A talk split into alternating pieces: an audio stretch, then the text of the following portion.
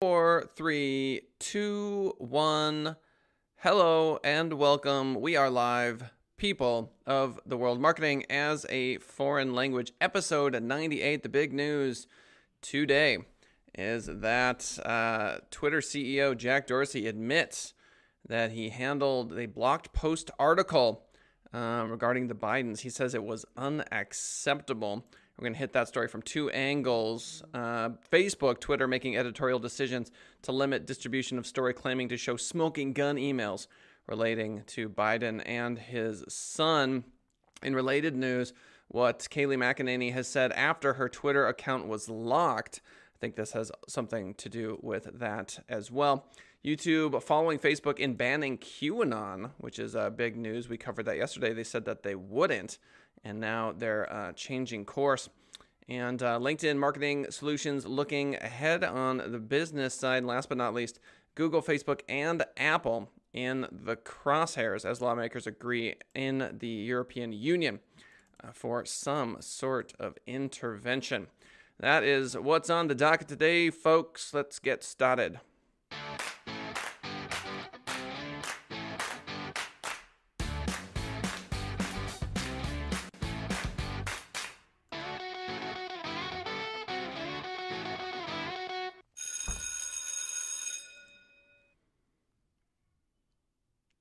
Hey, everybody. The intersection of politics and social media is unavoidable, especially in October of an election year. So here we are.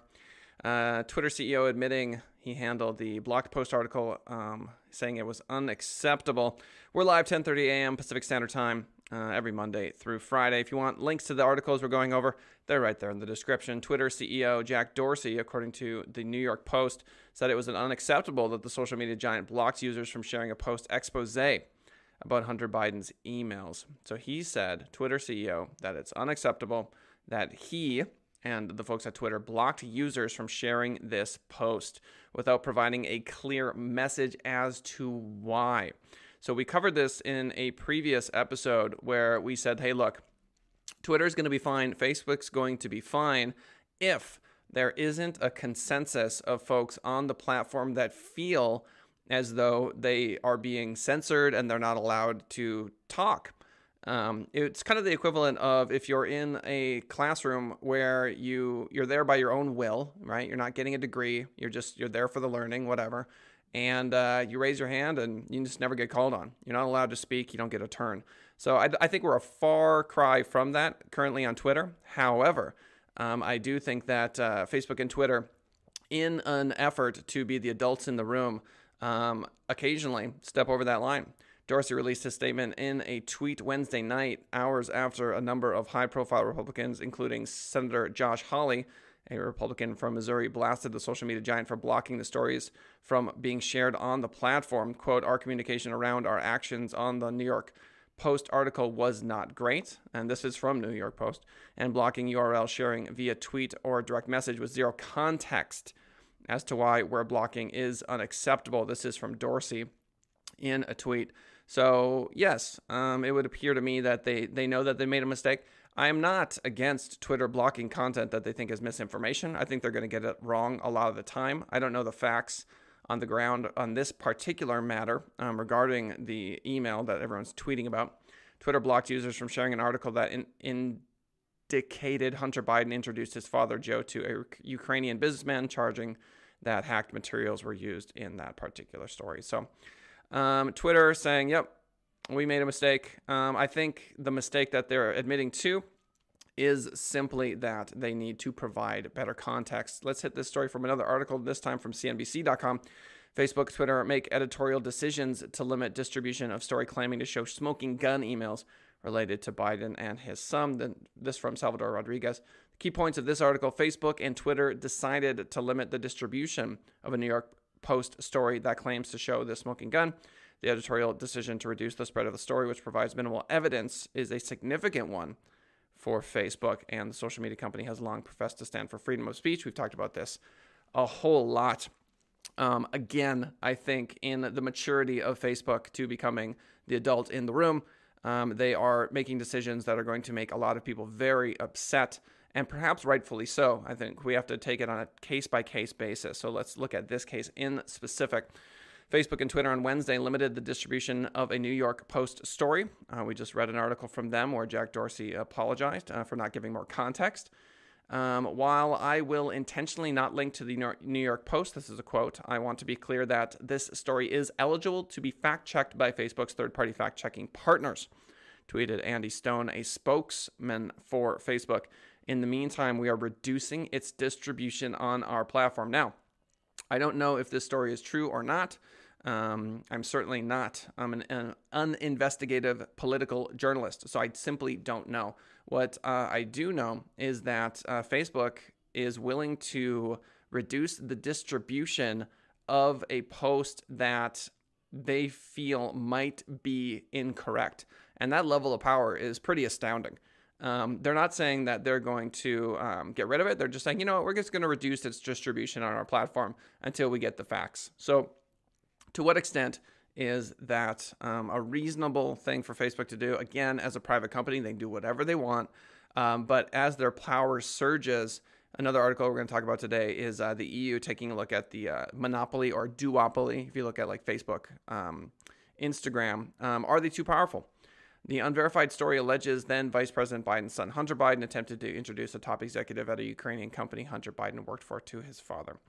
So, quote, investigations by the press during impeachment and even by two Republican led Senate committees whose work was decried as not legitimate and political by a GOP colleague have all reached the same conclusion that Joe Biden carried out uh, official U.S. policy toward Ukraine and engaged in no wrongdoing. Trump administration, administration officials have attested to these facts under oath according to Bates, a spokesman for the Biden campaign. Uh, the New York Post never asked the Biden campaign about the critical elements of the story, he added. Um, so the fight is going to go on. I encourage you to take a look at the facts of this case to get a sense of um, the back and forth on this. Um, I guess from a social media perspective, my takeaway is that uh, Facebook feels compelled to be the judge um, they're going to limit the distribution of uh, items like this while they do their own ind- independent investigation. And if that doesn't sound like, um, if that doesn't sound like the police to you or government to you, then I'm not sure what will. Um, they are going to have their own independent investigation of uh, what's really going on here before they allow that information to proliferate, which just goes to show you how important and decisive this kind of information is um, especially in October of an election year. So now moving on to Kayleigh McEnany, this from Newsweek.com. She said that uh, her Twitter account was locked, and this is uh, her take on that. White House press secretary, think about that. Press secretary of the United States of America, Kayleigh McEnany, has said on Twitter, um, quote, they had me at gunpoint, she says, after allegedly temporarily locking her out of her personal account. She says she lost access to her Twitter account on Wednesday because she shared a story published by the New York Post, which claims that Joe Biden's son again. So the ramifications of this is pretty crazy. So what's the truth of the matter here? I don't know. I don't know if what they're alleging is true or not. Um, I'm interested in what the social media sites are doing in reaction to it. Quote, if they can ban the press secretary of the United States for President Trump, they can ban a citizen. Um, and that is pathetic, Miss McEnany uh, told Fox News' Sean Hannity after reportedly being locked out.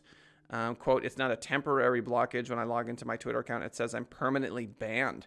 They essentially had me at gunpoint and said, unless you delete a news story reported by the New York Post, I cannot regain access to my account. So if this story from the New York Post is uh, incorrect, if it is mif- misinformation, if it's wrong, um, then Twitter is shown in a certain light. And if it is right, then uh, McEnany is, is uh, shown in a certain light. So it really boils down to the, the legitimacy of that particular post. Um, how true is it? So um, there's going to be a lot of fervor over this. Um, Twitter uh, blocking the um, press secretary of the United States account. That's a big deal. Um, again, it really comes down to whether or not it was misinformation, what was being uh, shared. And I think time will probably tell on that. It's going to be a little bit foggy, I think, in the near term to try to understand what exactly the truth is here. But um, as long as it stays in the news, we'll be following it. Um, yesterday, we talked about YouTube not banning QAnon, uh, but being willing to um, not run ads for anti vaxxers. Now we're looking at YouTube following Facebook in banning QAnon, but with caveats. Uh, this from DetroitNews.com. YouTube will ban videos that promote QAnon and other conspiracy theories, but only if they target specific people or groups seeking to crack down on potentially dangerous misinformation. After criticism, the service helped these fringe movements expand.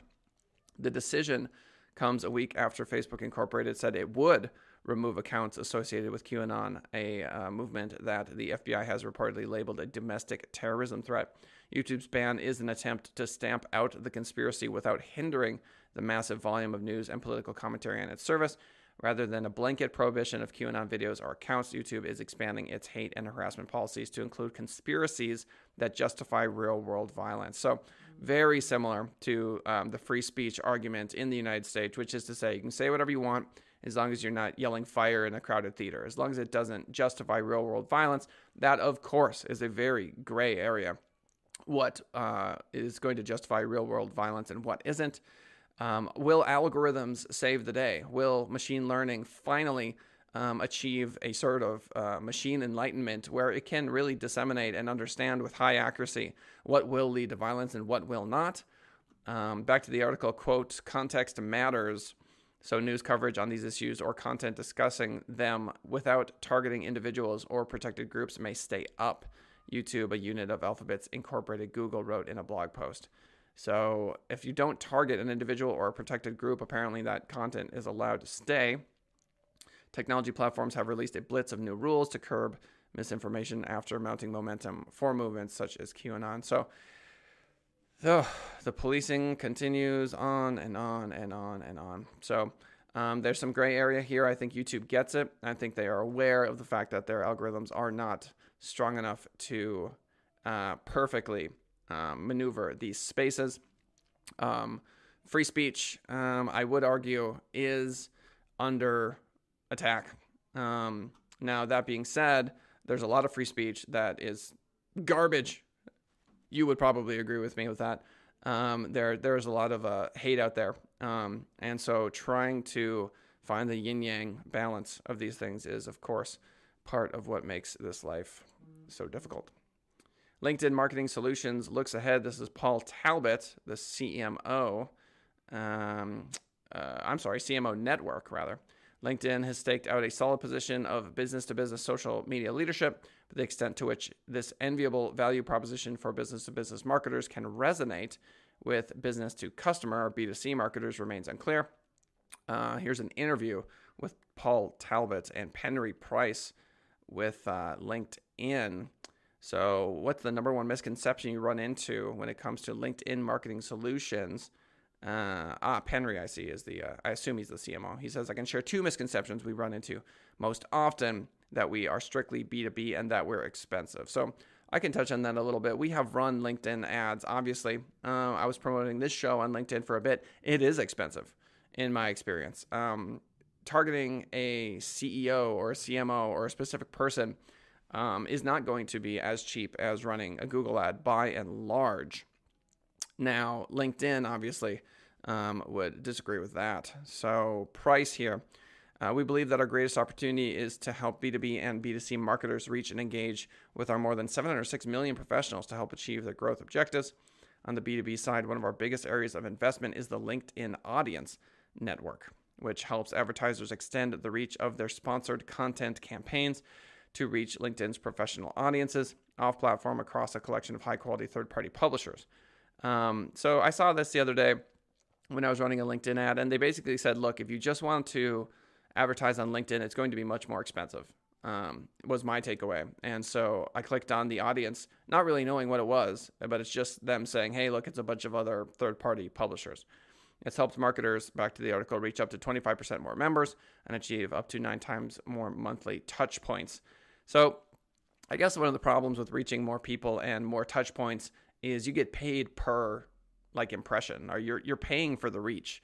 And so if you reach a whole bunch more people, that doesn't really matter. What really matters obviously is conversions. So back to the article, we're also seeing a lot of B2C marketers, especially those that offer higher consideration products like travel and automobiles, come to LinkedIn. I would argue that their main deal is B2B. Um, and in my experience so far, it has not quite yet worked. Doesn't mean that it can't. I actually have a meeting with a LinkedIn representative tomorrow where I'm going to show them the campaign that I ran. Spent about 100 bucks, um, and I got a bunch of views, and that's it. So great reach, great viewership, but who cares? Nobody's clicking, nobody's converting. Um, so I'm going to have a conversation with her um, just to kind of get a sense of what I personally am missing when it comes to LinkedIn advertising. Mind you, there are members of my team um, that have more experience in this than I do. So I, uh, for my own personal growth, I'm going to go through a couple of experiments just to understand LinkedIn ads a bit better. Last but not least, Google, Facebook, and Apple in the crosshairs as lawmakers agree on EU intervention in big tech. A position paper from French and Dutch cabinet ministers calls on regulators to take preemptive action. So these are obviously nations that uh, do not own uh, Facebook. I, obviously, America doesn't own it either, but um, uh, there is uh, more of an incentive for Europe to crack down on uh, foreign entities, just like the Trump administration has cracked down on ByteDance and TikTok. Two European cabinet ministers have called on regulators to take preemptive action against tech giants, including the option of breaking them up in a bid to curb their power and control over the market. Cedric O of France and Mona Keijzer of the Netherlands signed a position paper on Thursday that said intervening um, or intervention targeting gatekeeping online platforms is required to ensure fair competition and that users are treated fairly. Their target is big tech companies like Facebook and Amazon. Let's not forget Amazon, which they said are so dominant that they structurally act as gatekeepers for other platforms and on the use of data. Um, we were just talking today. We have a client who is having a heck of a time getting their Google My Business listing up. Um, they they have sent in pictures of the location. They've sent in your uh, insurance documentation. They sent in business licensure documentation. They have taken a photo of them in front of the actual business, and now, I'm not kidding, they are being asked by Google to do a live video where they walk through the establishment. So uh, let me put it to you this way. Let's say that this particular business, I won't mention exactly who they are, um, would make, I don't know, if the Google My Business listing came up, another seventy to eighty thousand dollars a month. Right? Because that's the amount of traffic that it would generate for them if they could get their Google My Business listing up. Google has almost no incentive to expedite their listing going up. They're just, you know, they're not getting paid if the Google My Business listing goes up. They have an incentive to run more Google ads, but they don't have an incentive to make sure that every um, one of these uh, listings goes up. And so they wait, and it's slow, and they they offshore this this sort of work, and you can't talk to the same person more than once. It's very irritating. And in the end, uh, what happens is the listing finally comes up, but is there a check from Google coming for all that lost business? Of course not. Is there any sort of um, making you whole or making you right if Google says, you know what, you are actually a legitimate business uh, and you deserve to be here? No, of course not. And so this is the problem with a monopoly. Now, if Google is acting perfectly and all of their services work just fine, then it's not that big of a deal. But when there is no alternative, when you can't get a listing up and you've done all the right things, um, and your only option is to sue them for like back damages or something crazy like that, um, then you have a problem.